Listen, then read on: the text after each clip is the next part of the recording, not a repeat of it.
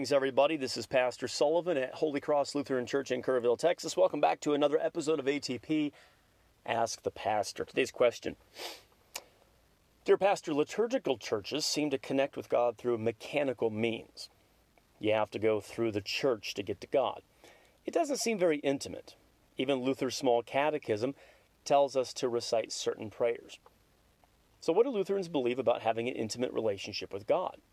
And what about mysticism, like theosis, the teachings of Jakob Böhme, contemplative prayer, and Ignatius of Loyola's spiritual exercises?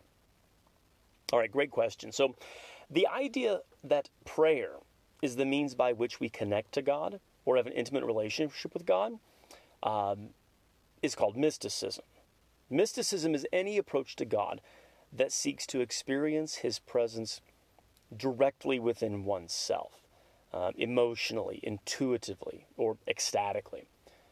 It seeks a direct inward word from God uh, and heavenly illumination within oneself, apart from the preaching of the word, apart from Scripture.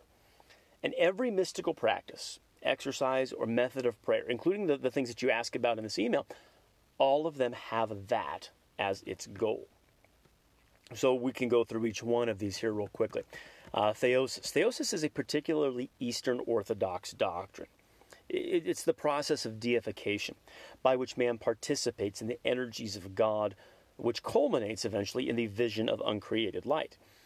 Deification begins in baptism, and man cooperates using his free will in the process by making use of the sacraments of the church and prayer. And as is typical with, with different forms of mysticism, theosis can't be explained. It can only be experienced. In fact, that's precisely what Gregory Palamas, the archtheologian of theosis, wrote. He wrote, For even when spoken of, deification is unutterable. As the fathers say, it can be identified only by those who have been blessed with it. Besides using the sacraments of the church and growing in moral behavior, then uh, the person that is pursuing theosis can also use as a tool hesychasm uh, for opening oneself up to the divine. Uh, hesychasm is, is a form of contemplative prayer, um, it, meaning it, it, strives to subdue all outward senses and the, the intellect uh, in order to experience God. Uh, most often, uh, the hesychasts use the Jesus prayer, which is Lord Jesus Christ, Son of God, have mercy on me, a sinner and then holding one's breath while praying, um, and, and other different breathing techniques while repeating that prayer over and over and over again uh, can allegedly help to unify one's intellect and concentration. The hesychasts then uh, would put their chins to their chests, eyes fixed upon their belly buttons, you know, literally navel gazing. And so all of this was done to clear the mind in contemplative prayer so that you can experience God. Now, there are other forms of contemplative prayer, especially that we see more uh, used by American evangelicalism as a means of hearing God's voice. Uh, usually, as that inward whisper or a deep speaking into the heart, some sort of interior knowing. The purpose is to clear one's mind so that God's voice can be more easily heard and presence felt.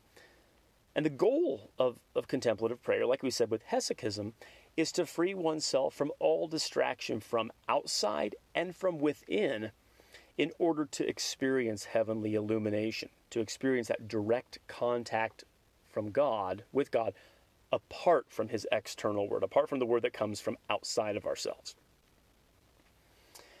The spiritual exercises of Ignatius Loyola, um, they are similar to this in that they claim to open the person up to experiencing God's presence. The difference between Loyola's exercises and other forms of contemplative prayer is that the exercises harness the power of human imagination to put the person into the scriptural narratives as if you were there at, say, Christ's baptism, one of his miracles, his passion, his resurrection, etc.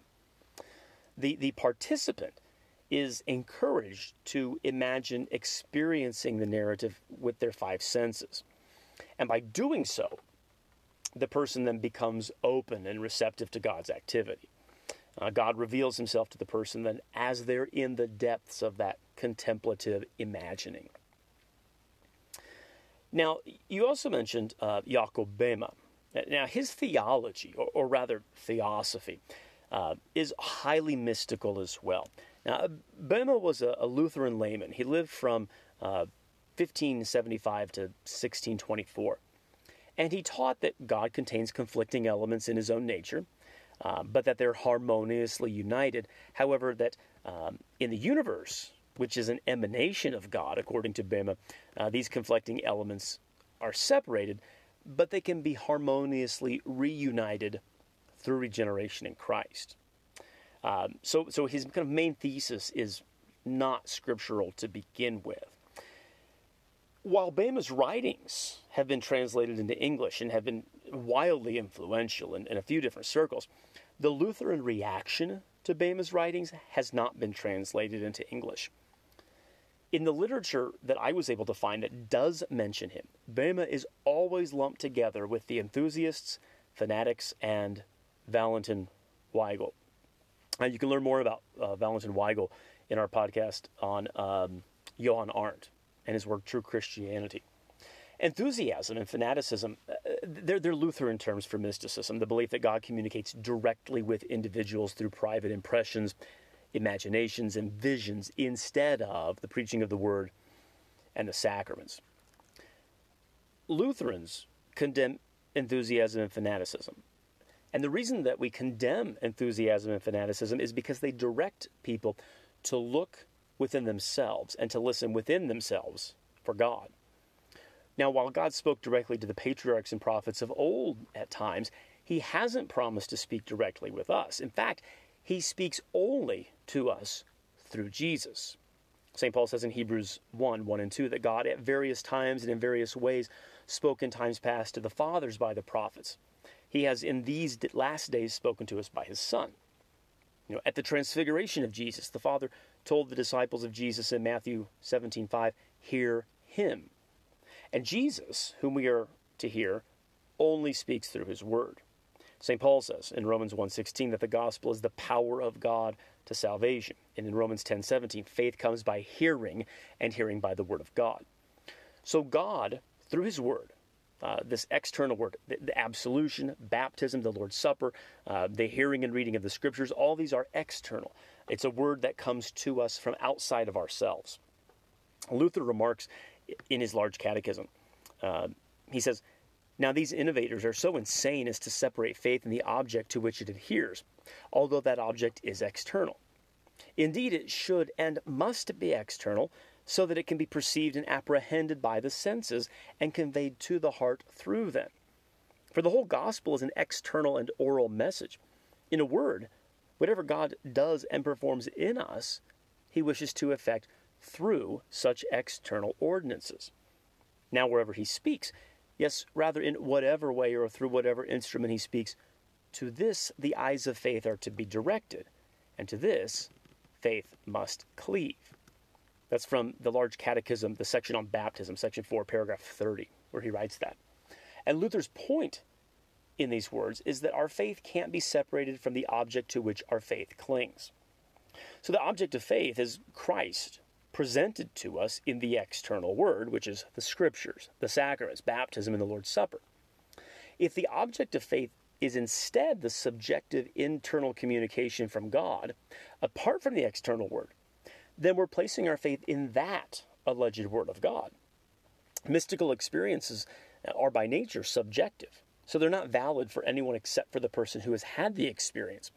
Uh, and those experiences also have no authority over anyone else. Now, we don't deny that such things happen. We don't deny that those experiences occur, but we do seriously doubt that they are experiences of and communications from God.